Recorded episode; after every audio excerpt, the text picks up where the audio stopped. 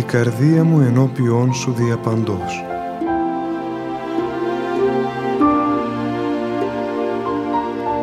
Μια απόπειρα διαδικτυακής επικοινωνίας του πατρός Γεωργίου Σχοινά μαζί σας.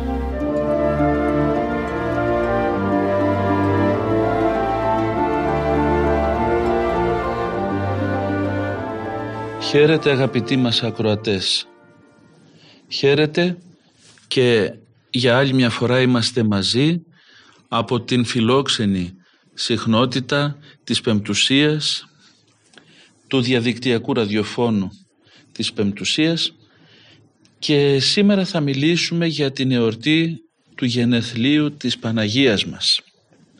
Ο Άγιος Λουκάς, ο Αρχιεπίσκοπος Κρυμαίας και Συμφερουπόλος, ο γνωστός σε όλους μας Λουκάς ο Ιατρός, μας αναφέρει τα εξής. Η συντριπτική πλειοψηφία των ανθρώπων, εκατομμύρια και δισεκατομμύρια άνθρωποι, είναι άνθρωποι κοινοί, τους οποίους η Αγία Γραφή ονομάζει λαό της γης. Γιατί τους ονομάζει έτσι, γιατί αυτοί μοιάζουν με γκρίζο χορτάρι ή με χαμόκλαδα. Δεν έχουν στη ζωή τους κάποιους ανώτερους σκοπούς και επιδιώξεις. Ο νους τους είναι πολύ επιπόλαιος και ασχολείται μόνο με βιωτικές μέρημνες, με τα γήινα αγαθά και τα καθημερινά προβλήματα.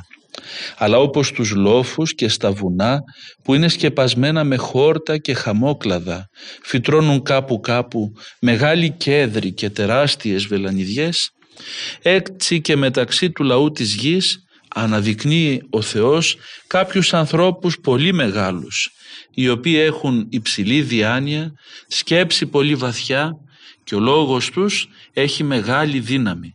Έχουν θέληση πολύ ισχυρή και κατέχουν όλη την επιστημονική γνώση. Τέτοιοι άνθρωποι δημιουργούν μία νέα πιο τέλεια ζωή και αλλάζουν τις σχέσεις μεταξύ των κρατών και των λαών. Αυτό βέβαια είναι πολύ σημαντικό αλλά ασύγκριτα πιο σημαντικές είναι εκείνες οι ριζικές αλλαγές τις οποίες πραγματοποιεί ο Θεός μέσω των πιο μεγάλων ανθρώπων, μέσω των μεγάλων ασκητών της ευσέβειας και της δικαιοσύνης, μέσω των μεγάλων ιεραρχών, των θαυματουργών και των οσίων.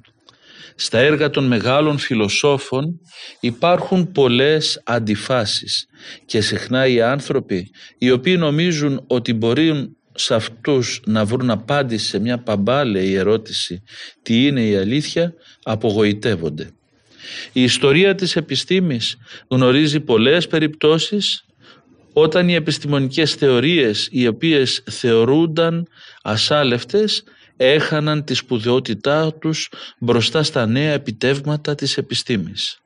Αλλά εντελώς διαφορετικά είναι τα πράγματα στην περιοχή του πνεύματος, στην περιοχή της ανώτατης θεολογικής γνώσης, στην περιοχή της αγιότητας. Εκεί όλα είναι απαρασάλευτα και αιώνια.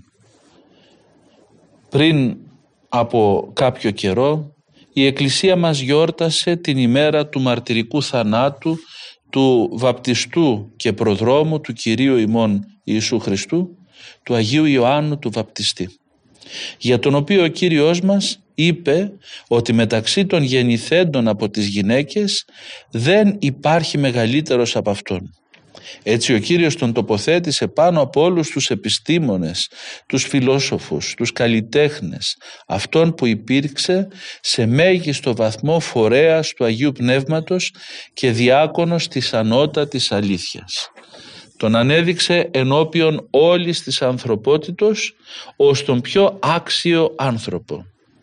Πριν λίγο καιρό, την ημέρα της κοιμήσεως της Θεοτόκου, σας έλεγα, αναφέρει ο Άγιος Λουκάς Συμφερουπόλεως, για το γεγονός ότι ο Κύριος μας Ιησούς Χριστός τοποθέτησε τον πρόδρομο πάνω από όλους τους γεννηθέντες από τις γυναίκες, αλλά αυτό δεν αφορά την υπεραγία Παρθένο Μαρία, επειδή αυτή βρίσκεται πάνω ακόμα και από τα Χεροβίμ και από τα Σεραφίμ.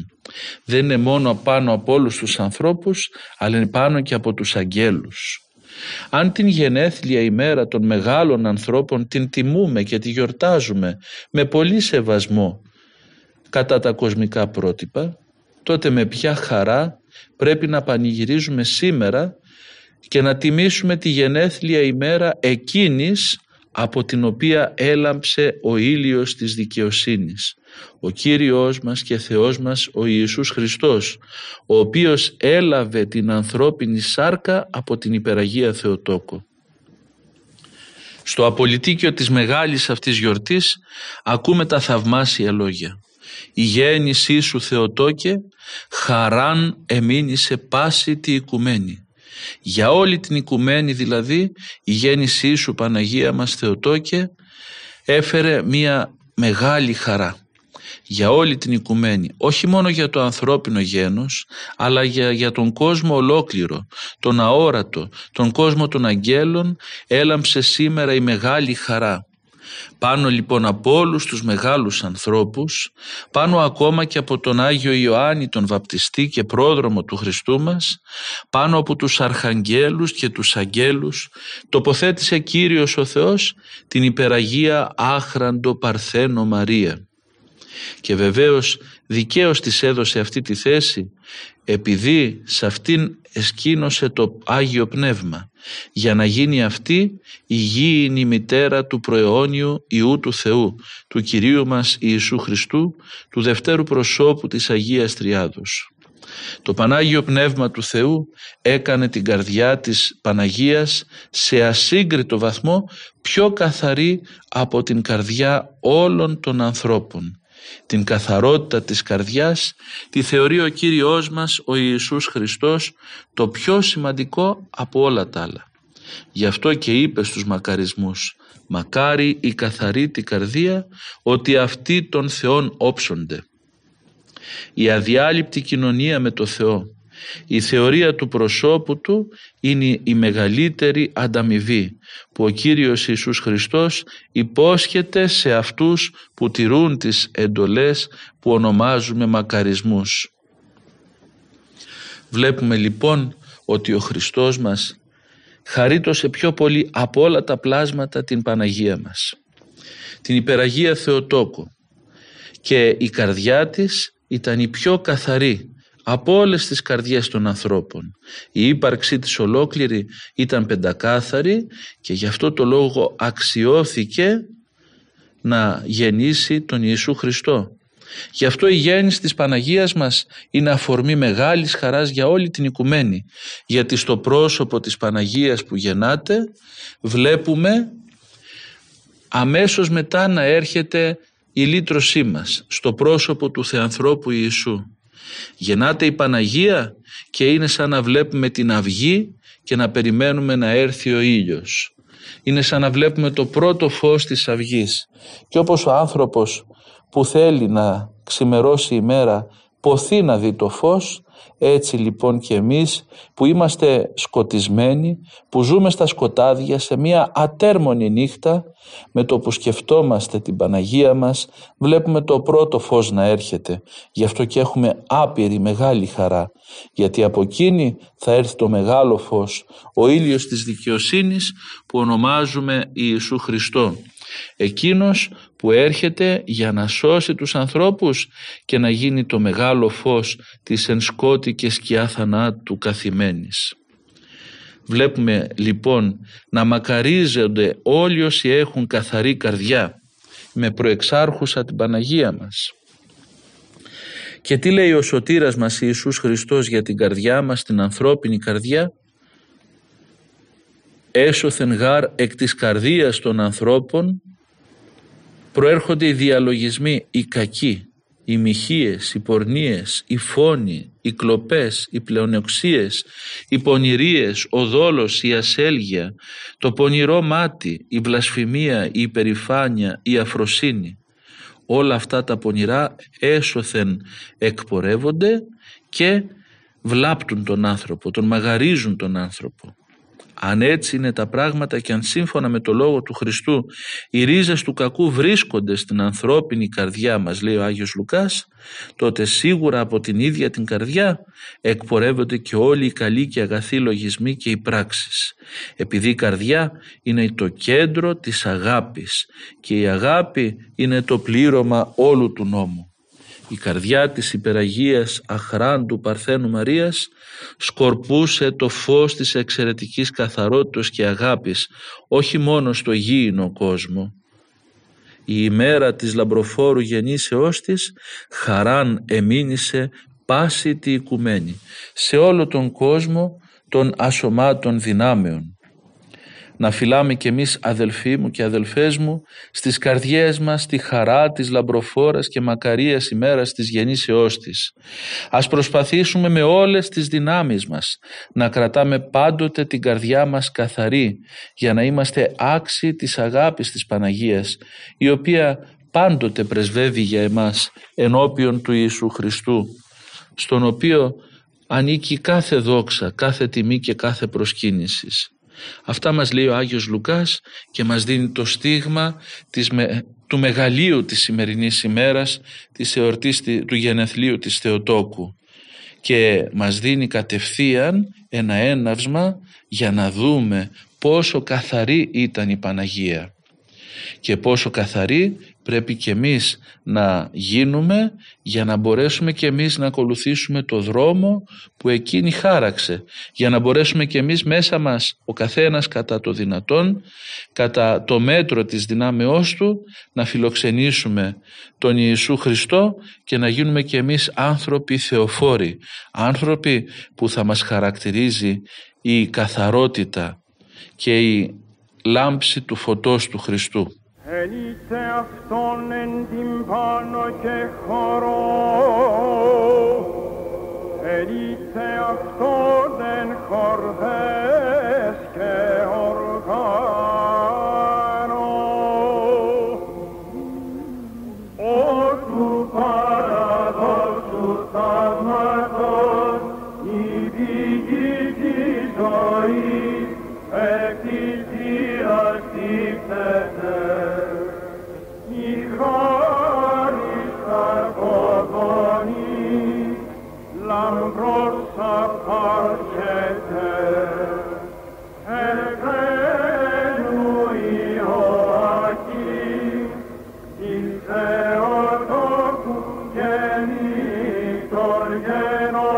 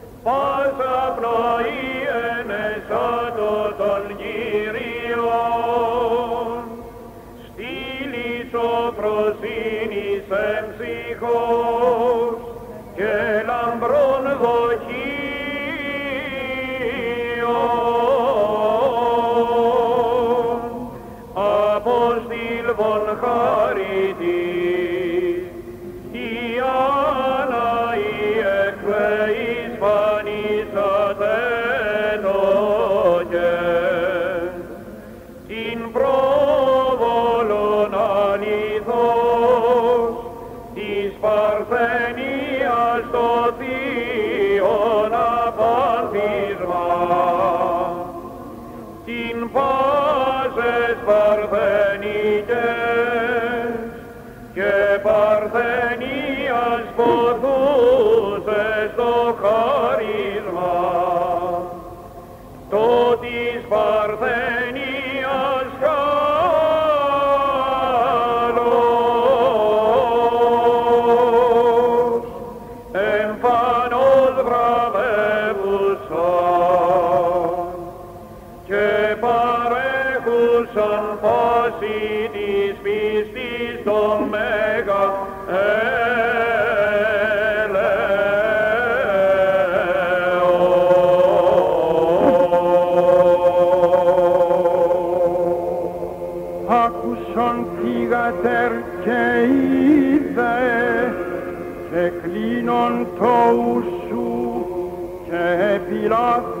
του λαού σου και του οίκου του πατρός σου.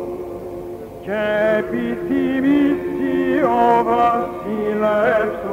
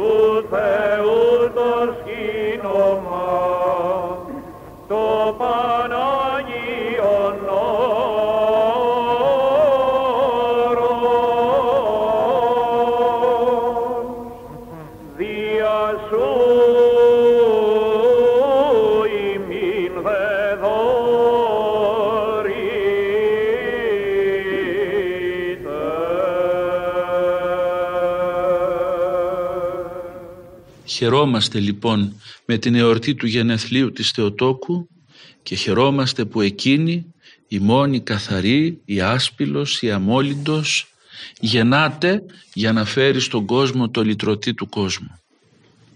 Για να φέρει εκείνον που θα θεραπεύσει όλες τις πληγές μας. Για να φέρει εκείνον που θα δώσει ζωή σε μας τους πεθαμένους πραγματικά. Και έχουμε χαρά μεγάλη. Και πόση χαρά έχουμε εμείς, αλλά και πόση χαρά θα απέκτησε ο Ιωακήμ και η Άννα όταν γέννησαν την υπεραγία Θεοτόκο.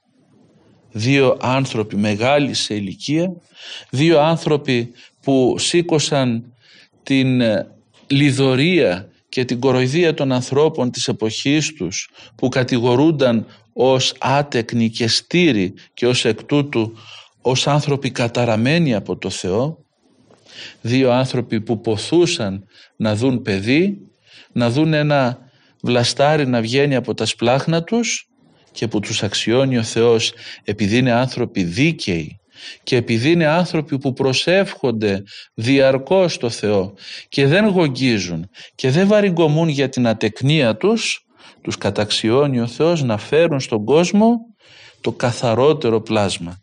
Εκείνο το πλάσμα, την υπεραγία Θεοτόκο, που θα γεννούσε το δεύτερο πρόσωπο της Αγίας Τριάδος που θα γινόταν συνεργός στην ενανθρώπιση του Ιού και Λόγου του Θεού. Και βλέπουμε να έρχεται η Παναγία μας ως ένα έπαθλο πραγματικά για την αγάπη και την πιστότητα που είχαν ο Ιωακήμ και η Άννα.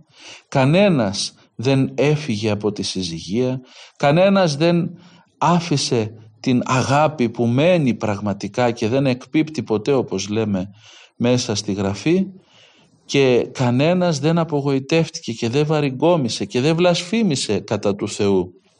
Αλλά και ο Ιωακήμ και η Άννα προσεύχονται και μολονότι πονάνε, μολονότι θλίβονται, παρόλα αυτά μένουν σταθεροί στο αίτημά τους, μένουν σταθεροί στη λατρεία και τη δοξολογία του αληθινού Θεού και υπομένουν έχοντας υπόψη τους ότι μπορεί ο Θεός να μην τους δώσει και παιδί αλλά εκείνοι υπομένουν και επιμένουν να τον αγαπούν και να προσεύχονται σε Αυτόν και να καταθέτουν το αίτημά τους χωρίς να ξέρουν αν θα υπάρξει θετική ανταπόκριση από το Θεό. Αυτή τους η καρτερία, αυτή τους η υπομονή και η επιμονή, αυτή η προσευχητική και ασκητική τους κατάσταση ήταν εκείνη που ήλκησε τη χάρη του Θεού γιατί έδειχνε το μεγαλείο της ταπεινώσεώς τους. Κάναν υπομονή και ταπεινώνονταν μπροστά στο θέλημα του Θεού. Και έτσι λοιπόν έρχεται η Παναγία και γίνεται πρόξενος χαράς για εκείνους καταρχήν αλλά και για όλο τον κόσμο. Και εκείνοι τι κάνουν, προσφέρουν την Παναγία την μικρή Μαρία που ήταν το βλαστάρι τους από μικρή στον ίδιο το Θεό που τους την έδωσε. Το δώρο το αντιδορίζουν, το αντιπροσφέρουν και έχουν πλήρη επίγνωση ότι το παιδί αυτό δεν είναι δικό τους αλλά είναι κυρίως παιδί του Θεού. Κάτι που εμείς οι άνθρωποι δεν τολμούμε να το σκεφτούμε πολλές φορές για τα δικά μας παιδιά. Και δεν ξέρω κατά πόσον τα δικά μας παιδιά είναι αποτέλεσμα προσευχής ή απλά μιας σαρκικής μίξης μεταξύ ανδρός και γυναικός. Δεν ξέρω κατά πόσον έχουμε επίγνωση ότι και τα παιδάκια τα δικά μας μπορούν και αυτά να καταστούν δοχεία της χάριτος του Θεού, να γίνουν και αυτά κατοικητήρια του Αγίου Πνεύματος και να γίνουν αφορμές χαράς και δοξολογίας όχι μόνο για μας αλλά και για ολόκληρο τον κόσμο. Όπως η Παναγία μας καθαρίστηκε και έγινε εκείνη που θα φιλοξενούσε το Χριστό πρέπει και εμείς να έχουμε κατά νου ότι τα δικά μας τα παιδιά είναι και εκείνα υποψήφια να καθαρίσουν την καρδούλα τους όσο περισσότερο γίνεται με τη βοήθειά μας και με τη χάρη του Θεού και να φιλοξενούν και αυτά μέσα τους το Χριστό. Να είναι άνθρωποι χριστοφόροι και θεοφόροι κατά αναλογία και άνθρωποι που θα σκορπίζουν γύρω τους το φως του Χριστού. Αυτές βέβαια οι φιλοδοξίες δυστυχώς στέκουν πολύ μακριά από, από τη σκέψη των ανθρώπων αλλά είναι εκείνο που θα έπρεπε όλοι μας να έχουμε κατά νου και είναι εκείνο το οποίο μας δίνει αφορμή να σκεφτούμε η εορτή του γενεθλίου της Παναγίας μας.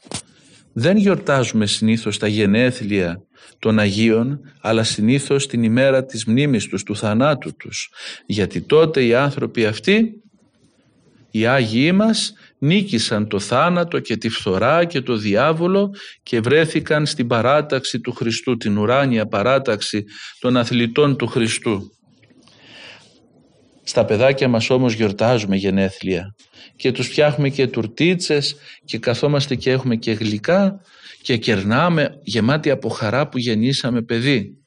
Πόσο περισσότερη θα ήταν όμως αυτή η χαρά αν αυτό το παιδί με πολύ σπουδή και με πολύ αγωνία και με πολύ αγώνα πνευματικό προσπαθούσαμε και εμείς σαν τον Ιωακήμ και την Άννα να το αφιερώσουμε στο Θεό.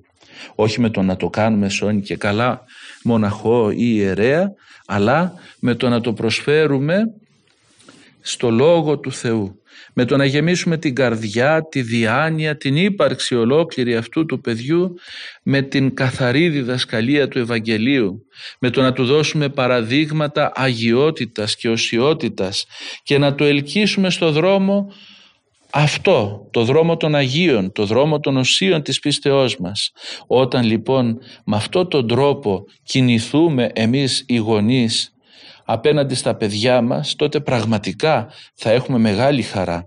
Και δεν θα έχουμε χαρά κάθε φορά που θα γιορτάζει το παιδάκι μας τα γενέθλια ή τη γιορτή του, αλλά θα έχουμε χαρά κάθε μέρα, κάθε ώρα, κάθε στιγμή γιατί θα βλέπουμε ο σπόρος, ο Ευαγγελικός που θα πέφτει στην τρυφερή καρδιά του, του παιδιού μας να βλαστάνει και να καρπίζει και να αποφέρει πολύ καρπό πνευματικό. Και αυτό θα χαροποιεί πρώτα εμάς τους ίδιους που θα βλέπουμε τα παιδιά μας. Δυστυχώς ο κόσμος μας διδάσκει να έχουμε άλλη φιλοδοξία για τα παιδιά μας. Να σκεφτόμαστε πώς θα τα φορτώσουμε υλικά αγαθά, πτυχία, γνώσεις, αλλά ξεχνάμε ακόμη και τη διδασκαλία όχι του Ευαγγελίου και των αρχαίων ακόμη Ελλήνων που έλεγαν ότι πάσα επιστήμη χωριζωμένη αρετής πανουργία ου σοφία φαίνεται. Δηλαδή ότι κάθε γνώση, κάθε επιστήμη αν δεν έχει κοντά της την αρετή και την αγιότητα θα λέγαμε του βίου δεν είναι καλοσύνη αλλά είναι κακία, δεν είναι σοφία αλλά είναι μορία πραγματική. Έτσι βλέπουμε λοιπόν στην εποχή μας πάρα πολλούς ανθρώπους να είναι γεμάτοι από τα εφόδια του κόσμου τούτου αλλά να μην μπορούν να δείξουν σε όλους τους συνανθρώπους τους κάτι αξιόλογο. Να μην μπορούν να δώσουν χαρά ούτε στους γονείς τους, ούτε στον ίδιο τους τον εαυτό, ούτε στον υπόλοιπο κόσμο, γιατί πολύ απλά το δώρο που είναι οι ίδιοι του Θεού προς τους γονείς τους, οι γονείς αυτοί δεν το δώσανε πάλι στο Θεό. Δεν φέρθηκαν ως σωστοί διαχειριστές αυτού του δώρου που λέγονται τα παιδιά και που είναι τα παιδιά από το Θεό και γι' αυτό το λόγο δεν προχώρησαν τα παιδάκια αυτά στην αρετή και μπορεί να γίναν σπουδαίοι άνθρωποι, τρανοί επιστήμονες, αλλά χωρίς αρετή, χωρίς αγιότητα. Έτσι λοιπόν Ματέος δαπανήθηκαν όλοι αυτοί οι κόποι, όλες αυτές οι αγωνίες, όλο το άγχος και η ανησυχία των γονιών για την ανατροφή και το μεγάλωμα των παιδιών τους. Γονείς ακούμε Σκεφτόμαστε τι κάνουμε, σκεφτόμαστε πώς μεγαλώνουμε τα παιδιά μας. Ας βάλουμε μπροστά μας τον Ιωακήμ και την Άννα να μας δείξουν πώς πραγματικά ένα παιδί γίνεται δοχείο της χάριτος του Θεού. Ένα παιδί γίνεται αφορμή χαράς και δοξολογίας για τη γη και τον ουρανό. Όχι για τους γονείς μόνο, αλλά για όλο τον κόσμο. Και πόσο πολύ μπορούμε να καμαρώσουμε κι εμείς για τα παιδιά μας, αν φερθούμε σαν τον Ιωακήμ και την Άννα. Και αν έχουμε την αγωνία να δώσουμε τα παιδιά μας πάλι στο Θεό που μας τα έδωσε και να τα δώσουμε ακόμη πιο καλλιεργημένα, ακόμη πιο προχωρημένα από την βρεφική κατάσταση στην οποία ήλθαν σε αυτόν τον κόσμο. Γιατί αυτά τα παιδάκια που εμείς γεννούμε αγαπητοί μου, αυτά τα παιδάκια πρόκειται να γεννηθούν και σε μια άλλη ζωή κατά τη διάρκεια της κοίμησής τους και μετά. Και τότε θα φανεί πως πραγματικά τα μεγαλώσαμε και αν πιάσαν τόπο οι κόποι μας ή αν αποτύχαμε παντελώς. Ας βάλουμε μπροστά μας τον Ιωακήμ και την Άννα, αυτούς τους γονείς που πραγματικά όλους μας κρίνουν αλλά και όλους μας εμπνέουν και μας δίνουν τη δύναμη να προχωρήσουμε σε έναν ορθότερο τρόπο διαπαιδαγώγησης των παιδιών μας. Ναι, η γέννηση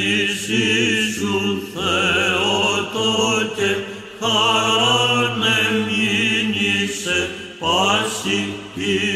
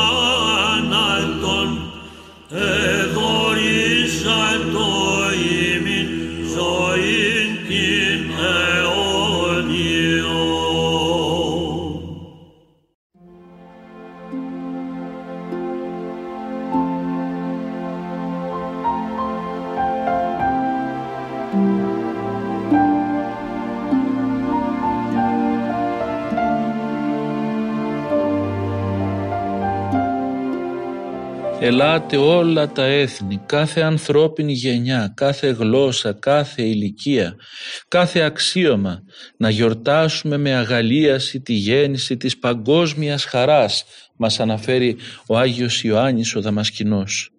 Γιατί αν οι ειδωλολάτρες με ψεύτικα δαιμονικά παραμύθια που ξεγελούν το μυαλό και σκοτεινιάζουν την αλήθεια αν ακόμα προσφέροντας ό,τι είχαν και δεν είχαν τιμούσαν γενέθλια βασιλιάδων που τους τυραννούσαν σε όλη τους τη ζωή πόσο περισσότερο πρέπει εμείς να τιμούμε τη γέννηση της Θεοτόκου που ανόρθωσε ολόκληρο το ανθρώπινο γένος που άλλαξε τη λύπη της πρώτης μας μητέρας της Εύας σε χαρά Εκείνη άκουσε την απόφαση του Θεού ως επιτίμιος στην πτώση της, με πόνους να γεννάς τα παιδιά σου. Αυτή η Παναγία μας χαίρε και χαριτωμένη. Εκείνη η Εύα στον άνδρα σου υποταγή σου. Αυτή η Παναγία μας ο Κύριος είναι μαζί σου. Τι άλλο λοιπόν από λόγο να προσφέρουμε στη μητέρα του λόγου; Όλη η κτήση ας γιορτάσει μαζί μας και ας υμνήσει τον αγιασμένο καρπό της Αγίας Άνης γιατί γέννησε στον κόσμο παντοτινό θησαυρό αγαθών, την Παναγία Μητέρα του Θεού και Μητέρα μας. Με τη μεσολάβηση της Παναγίας ο πλάστης ξανάπλασε προς το καλύτερο ολόκληρη την πλάση. Με την ανθρώπινη φύση του Χριστού γιατί αφού ο δημιουργικός λόγος του Θεού έγινε ένα με την ανθρώπινη φύση ενώθηκε συνάμα με ολόκληρη την πλάση αφού και ο άνθρωπος μετέχοντας σε πνεύμα και σε ύλη είναι σύνδεσμος όλης της ορατής και αοράτου δημιουργίας. Ας γιορτάσουμε λοιπόν τη λύση της ανθρώπινης στηρότητας γιατί πήρε τέλος για μας η στέρηση των αγαθών. Για ποιο λόγο όμως η μητέρα μας Παρθένος γεννήθηκε από γυναίκα στήρα γιατί έτσι έπρεπε αυτό που είναι το μοναδικά καινούργιο κάτω από τον ήλιο η βάση και το αποκορύφωμα των θαυμάτων να ανοίξει το δρόμο του με θαύματα και σιγά σιγά από τα ταπεινά να έρθουν τα πιο μεγάλα. Υπάρχει όμως κι άλλος λόγος, πιο υψηλός και πιο θεϊκός. Η φύση νικημένη από τη χάρη στεκόταν φοβισμένη. Δεν είχε το θάρρος και τη δύναμη να προχωρήσει αυτή πρώτη. Όταν λοιπόν επρόκειτο να γεννηθεί η Θεοτόκος από την Αγία Άννα δεν τολμούσε η φύση να καρποφορήσει πριν από τη χάρη αλλά έμενε άκαρπη μέχρι ότου βλαστήσει η χάρη τον καρπό. Έτσι έπρεπε να γεννηθεί πρωτότοκη εκείνη που θα γεννούσε τον πρωτότοκο όλης της δημιουργίας που όλα σε αυτόν χρωστούν την ύπαρξή τους. Καλότυχο ζευγάρι, Ιωακήμ και Άννα, όλη η κτήση σας ευγνωμονεί. Για τη μεσολάβησή σας δόρισε η πλάση στο δημιουργό το πιο υπέροχο από όλα τα δώρα. Πολυσέβαστη μητέρα, μοναδική άξια του πλάστη. Ευλογημένος είσαι Ιωακήμ από που βγήκε το ακυλίδωτο σπέρμα. Θαυμαστή μήτρα της Άννας που μέσα της αναπτύχθηκε σιγά σιγά σχηματίστηκε και γεννήθηκε Πανάγιο βρέφος. Γαστέρα που κυοφόρησες μέσα σου τον έμψυχο ουρανό, πλατύτερο από την απεραντοσύνη των ουρανών αλόνι που κράτησε σε πάνω σου την θυμονιά του ζώπιου σιταριού όπως το δήλωσε ο ίδιος ο Χριστός. Αν δεν πέσει ο κόκκος του σταριού στη γη και πεθάνει παραμένει ολομόναχος. Μαστί που θυλάσατε εκείνη που έθρεψε τον τροφοδότη του κόσμου θαυμάτων θαύματα και παραδόξων παράδοξα γιατί έτσι έπρεπε να ανοίξει με τα θαύματα ο δρόμος από όπου με τρόπο ανέκφραστο από αγάπη κατέβηκε κοντά μας ο Θεός για να σαρκωθεί. Αλλά πώς να προχωρήσω περισσότερο; Το μυαλό μου σαστίζει, φόβος και λαχτάρα με κυριεύουν, αναφέρει ο Άγιος Ιωάννης ο Δαμασκηνός. Η καρδιά μου χτυπάει και η γλώσσα μου δέθηκε. Δεν αντέχω στη χαρά, με καταβάλουν τα θαύματα, ο πόθος με, με γεμίζει ενθουσιασμό. Ας νικήσει λοιπόν ο πόθος, ας υποχωρήσει ο φόβος, ας τραγουδήσει η κιθάρα του πνεύματος, ας χαρούν οι ουρανοί και ας πηδήξει από τη χαρά της η γη ολόκληρη. Σήμερα ανοίγονται οι πύλες της στηρώσεως και παρουσιάζεται θεϊκή παρθενική πύλη που από μέσα της θα περάσει και θα μπει στην οικουμένη σωματικά ο Θεός που βρίσκεται πέρα από όλα τα όντα. Σήμερα από τη ρίζα του Ιεσέ ξεφύτρωσε κλονάρι που πάνω του βλάστησε για χάρη του κόσμου θεοϋπόστατο άνθος. Σήμερα από τη γήινη φύση έφτιαξε ουρανό πάνω στη γη. Εκείνος που άλλοτε παλιά δημιουργούσε μέσα από τα νερά το στερέωμα και το ανέβασε στα ύψη. Και αληθινά ο ουρανός αυτός είναι πολύ πιο θεϊκός και πολύ πιο καταπληκτικός από τον πρώτο γιατί ο λόγος του Θεού που δημιούργησε στον πρώτο ουρανό τον ήλιο θα ανατείλει ο ίδιος μέσα από τον δεύτερο ουρανό, ο ήλιος της δικαιοσύνης και ο ουρανός αυτός δεν είναι άλλος από την υπεραγία Θεοτόκο. Έχει δύο φύσεις και ας λυσομανούν οι αιρετικοί. Ένα πρόσωπο, μία υπόσταση και ας πάυσουν οι Νεστοριανοί. Το άναρχο φως που έχει την προαιώνια ύπαρξή του από άναρχο φως το άϊλο και ασώματο παίρνει σώμα από γυναίκα και ως νυμφίος βγαίνει από νηφικό δωμάτιο και μόλο που είναι Θεός γίνεται έπειτα γήινος άνθρωπος. Σαν γίγαντας θα τρέξει με χαρά τον δρόμο της δικής μας ζωής και μέσα από τα πάθη θα προχωρήσει για να πεθάνει και να δέσει τον ισχυρό το διάβολο και να του αρπάξει την περιουσία την ανθρώπινη φύση μας και να ξαναφέρει στην ουράνια γη το χαμένο πρόβατο. Σήμερα ο γιος του Μαραγκού, ο παντεχνίτης λόγος του Θεού που χάρη σε αυτόν ο πατέρας δημιούργησε τα πάντα, το δυνατό χέρι του Μεγάλου Θεού έχοντας με το Άγιο Πνεύμα σαν δάχτυλά του ακονίσει το στομωμένος και πάρνη της φύσεως έφτιαξε για τον εαυτό του έμψυχη σκάλα που η βάση της στηρίζεται πάνω στη γη και το κεφάλι της ακουμπάει στον ουρανό που πάνω της αναπάβεται ο Θεός που την εικόνα της αντίκρισε ο Ιακώβ. Από αυτή αφού κατέβηκε χωρίς να μετακινηθεί από τη θέση του ο Θεός πιο σωστά αφού ταπεινώθηκε φανερώθηκε πάνω στη γη και συνανεστράφει με τους ανθρώπους. Αυτά όλα λοιπόν σημαίνουν η κατάβαση, η συγκαταβατική ταπείνωση, η, πολία, η πολιτεία του πάνω στη γη, την πιο βαθιά γνώση που δόθηκε στους ανθρώπους της γης. Πάνω στη γη στηρίχθηκε η νοητή σκάλα η Παρθένος, γιατί γεννήθηκε από τη γη και η κεφαλή της φτάνει στον ουρανό. Η κεφαλή βέβαια κάθε γυναίκα είναι ο άνδρας. Για την Παρθένο όμως μια και δεν γνώρισε άνδρα έγινε κεφαλή της ο Θεός και Πατέρας αφού με το Άγιο Πνεύμα έκανε συμφωνία με την Παρθένο και αφού έστειλε σαν κάποιο θεϊκό πνευματικό σπόρο το ιό και, τον ιό και λόγο του την παντοδύναμη δύναμή του. Πραγματικά με το ευλογημένο θέλημα του Πατρός έγινε υπερφυσικά χωρίς μεταβολή ο λόγος σάρκα, όχι με φυσική ένωση, αλλά ξεπερνώντας, νικώντας τους νόμους της φύσεως από το Άγιο Πνεύμα και από την Παρθένο Μαρία και κατασκήνωσε ανάμεσά μας, γιατί η ένωση του Θεού με τους ανθρώπους γίνεται με το Άγιο Πνεύμα. Όποιος μπορεί ας το κατανοήσει, όποιος έχει αυτά, αυτιά ας ακούσει. Ας ξεφύγουμε από τις ανθρώπινες σχές, σκέψεις. Άνθρωποι μου η θεότητα είναι απαθής, δεν παθαίνει αλλοιώσεις.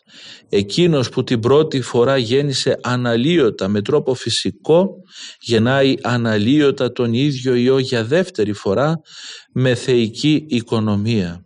Και είναι μάρτης ο Δαβίδ ο προπάτορας του Θεού λέγοντας «Ο Κύριος είπε σε μένα «Εσύ είσαι Υιός μου, εγώ σήμερα σε γέννησα». Αυτή η λέξη σήμερα δεν έχει θέση στην προαιώνια γέννηση γιατί η γέννηση εκείνη βρίσκεται έξω από το χρόνο. Σήμερα χτίζεται η πύλη που κοιτάει στην Ανατολή από όπου ο Χριστός θα μπει και θα βγει αφήνοντάς την και κλεισμένη. Στην πύλη αυτή, στην Παναγία μας δηλαδή, ο Χριστός είναι η θύρα των προβάτων. Ανατολή είναι το όνομα εκείνου που μας οδήγησε κοντά στον αρχήφωτο πατέρα. Σήμερα φύσηξαν χαράς πνοές, προμηνύματα της παγκόσμιας χαράς. Ας χαμογελά πάνω ο ουρανός και ας κυρτά από τη χαρά της κάτω η γη, ας πάλεται η θάλασσα του κόσμου. Μέσα της γεννιέται το κοχύλι, το στρίδι που με την αστραπή του Θεού από τα ουράνια θα συλλάβει στα σπλάχνα του και θα γεννήσει το πολύτιμο μαργαριτάρι τον Χριστό. Από αυτό το κοχύλι θα βγει ο δοξασμένος βασιλιάς, ντυμένος στην πορφύρα της σάρκας, που αφού επισκεφθεί τους εχμαλώτους θα διακηρύξει την απελευθέρωσή τους. Ασκυρτά από τη χαρά της η φύση γεννιέται η αμνάς που από αυτήν ο βοσκός θα ντύσει το πρόβατο και θα ξεσχίσει το ρούχο της παλιάς θανατικής καταδίκης μας. Ας χορεύει η Παρθενία αφού γεννήθηκε όπως είπε ο, ο Ισαΐας ο προφήτης Παρθένος που θα συλλάβει στην κοιλιά της και θα γεννήσει Υιό και θα του δώσουν το όνομα Εμμανουήλ που σημαίνει ο Θεός είναι μαζί μας. Μάθετε το καλά όλοι οι Νεστοριανοί και όλοι οι αιρετικοί και αναγνωρίστε την ήττα σας. Είναι ο Θεός μαζί μας, όχι άγγελος, όχι απεσταλμένος, αλλά ο ίδιος ο Κύριος θα έρθει και θα μας σώσει ως ο σωτήρας του κόσμου, ως ο Θεάνθρωπος Ιησούς, ο Θεός που προσλαμβάνει την ανθρώπινη φύση για να την σώσει και να τη θεώσει.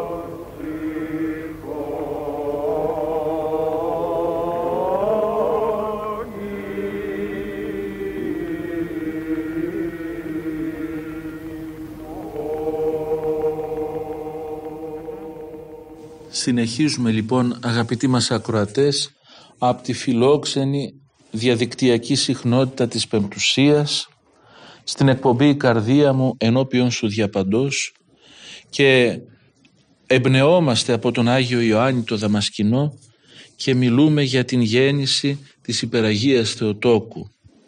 Και μας λέει ο Άγιος «Καλότυχο ζευγάρι Ιωακήμ και Άννα και αληθινά αγνότατο από τον καρπό των σπλάχνων σας γίνατε γνωστοί.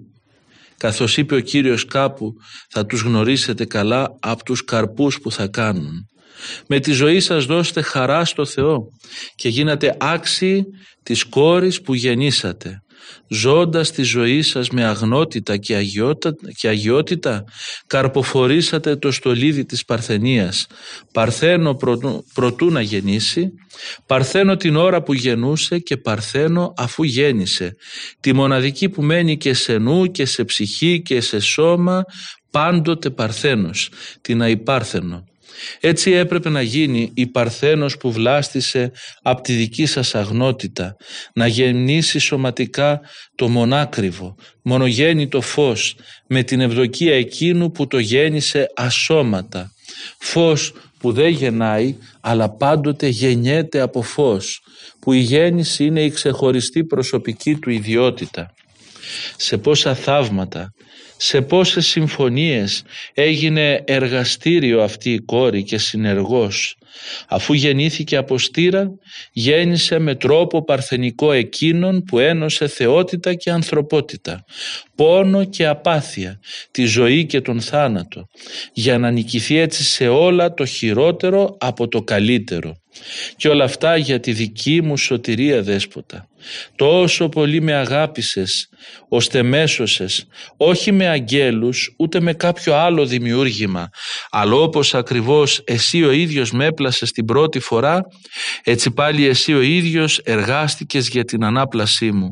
Γι' αυτό χορεύω και λέω λόγια μεγάλα και σπουδαία και νιώθω άφατη χαρά και ξαναγυρίζω πάλι πίσω στην πηγή των θαυμάτων και πλημμυρισμένος με τον άμα της ευθυμίας αρπάζω την κιθάρα του Αγίου Πνεύματος και με θεϊκό ύμνο τραγουδώ τη γέννησή της. Ιωακήμ και Άννα, ζευγάρι, λογικά τριγώνια σοφρονέστατα, εσείς με το να κρατήσετε το φυσικό νόμο της σοφροσύνης αξιοθήκατε με δώρα υπερφυσικά. Γεννήσατε τη μητέρα του Θεού, την ανέγκυχτη από άνδρα. Εσείς αφού ζήσατε με ευσέβεια και οσιότητα μέσα στα όρια της ανθρωπίνης φύσεως γεννήσατε την ανώτερη από αγγέλους κόρη, την κυρία των αγγέλων. «Ω κόρη πανέμορφη και γλυκύτατη, Κρίνω που ξεφύτρωσες ανάμεσα στα αγκάθια από την πιο ευγενική και βασιλική ρίζα του Δαβίδ. Χάρη σε σένα Παρθένε Μαρία, πλουτίστηκε η βασιλεία με την ιεροσύνη. Χάρη σε σένα μετακινήθηκε ο νόμος και ανακαλύφθηκε το πνεύμα που κρυβόταν κάτω από το γράμμα αφού η ιερατική εξουσία πέρασε από τη Λεβιτική στη Δαβιτική φυλή. Ρόδο, που ξεφύτρωσες μέσα από τα γκάθια των Ιουδαίων και πλημμύρισες με το θεϊκό σου άρωμα τα σύμπαντα. Κόρη του Αδάμ και μητέρα του Θεού, ευλογημένη η μέση και τα σπλάχνα από όπου ευλάστησες.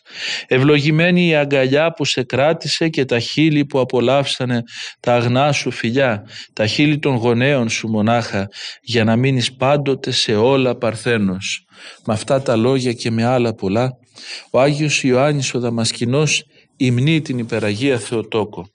Εκείνη που έγινε η χαρά της οικουμένης, εκείνη που έγινε η χαρά για όλους μας.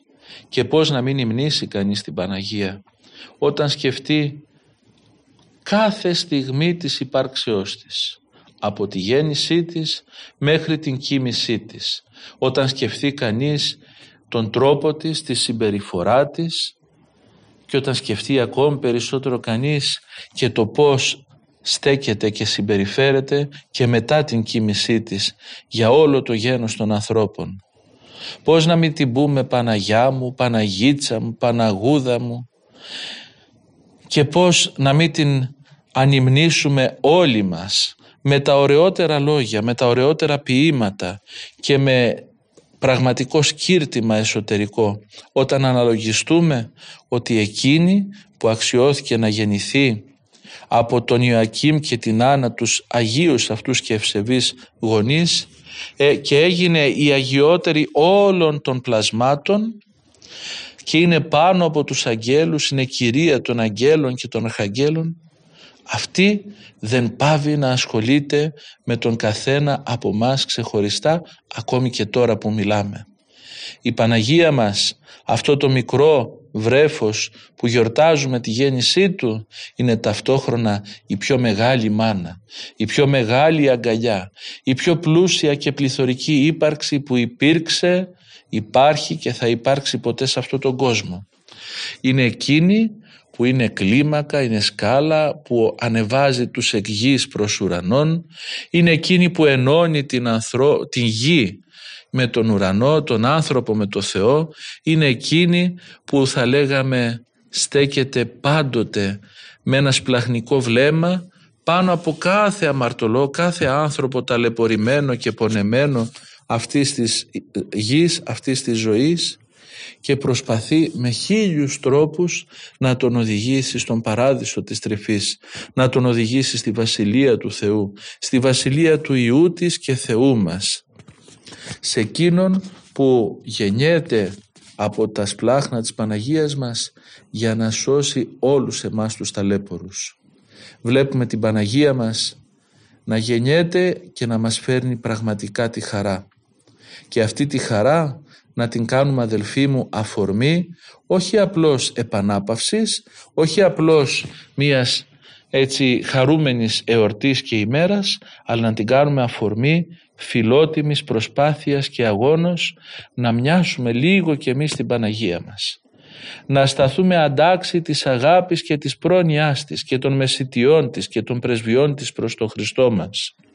Να προσπαθήσουμε και εμείς λίγο να πάρουμε από την δική της καθαρότητα. Εμείς είμαστε ακάθαρτοι, αλλά μπορούμε να ζητάμε από την μόνη καθαρά και ακύρατο, την Αγία Παρθένο, να καθαρίζει την ύπαρξή μας, να φωτίζει το σκοτάδι μας και να οδηγεί και εμάς τους ταλέπορους και ακαθάρτους προς την πηγή της αγαθότητας, προς εκείνον που είναι ο μόνος δυνάμενος σώσε τον άνθρωπο, τον Υιό της και Θεό μας. Να τη ζητήσουμε να παρέμβει, με χίλιους τρόπους που εκείνη ξέρει και μηχανεύεται θα λέγαμε για τη δική μας σωτηρία και να μην μας αφήσει να τελειώσουμε το δρόμο της απώλειας που όλοι μας έχουμε αρχίσει σε προσωπικό και συλλογικό επίπεδο.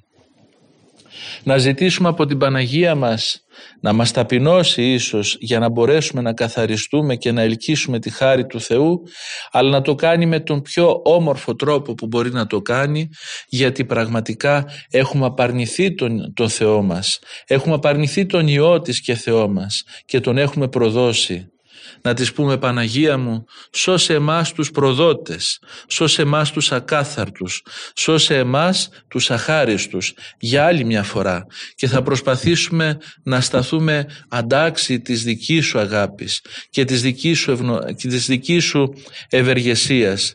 Θα προσπαθήσουμε να σταθούμε ευγνώμονες στη δική σου μεγαλειώδη αγάπη που νικά κάθε δική μας κακία. Εμείς οι άνθρωποι Παναγία μας θα τις πούμε έχουμε προδώσει και σένα και το Χριστό μας και τους Αγίους μας γιατί διαρκώς κείμεθα εις πτώσιν. Διαρκώς πηγαίνουμε από το κακό στο χειρότερο και φαίνεται αυτό αδερφοί μου αν γυρίσουμε και κοιτάξουμε γύρω μας και μέσα μας. Αλλά παρόλα αυτά εσένα έχουμε ως ακατέσχυντο ελπίδα και ως μοναδική πηγή χαράς, και παρηγορίας και ουράνιας παρακλήσεως. Σε κάθε δυσκολία μας Παναγία μου φωνάζουμε και εσύ σπέβδεις να έρθεις κοντά μας και να μας θεραπεύσεις και να μας βοηθήσεις. Έλα για μια ακόμη φορά εσύ που γεννιέσαι σε αυτή την μεγάλη γιορτή της γεννήσεώς σου έλα για μια ακόμη φορά να γίνεις για μας η χαρά της οικουμένης, η χαρά του κόσμου, η χαρά των χριστιανών αλλά και η χαρά εμού του ιδίου, του του καθενός από μας που είμαστε άνθρωποι αμαρτωλοί, που είμαστε άνθρωποι ανάξιοι της αγάπης της. Έλα να γίνεις η χαρά μου Παναγία μου. Έλα να μπορέσεις να μου δώσεις τη δυνατότητα να ελπίζω και να υπολογίζω στο σπλαχνικό βλέμμα του Ιού σου που θα οφείλεται σίγουρα στις μεγάλες πρεσβείες σου και στη μεγάλη σου παρησία τη μητρική που έχεις προς τον Κύριό σου και Κύριό μας, τον Υιό σου και Θεό μας, τον Ιησού Χριστό. Αμήν. Ναι,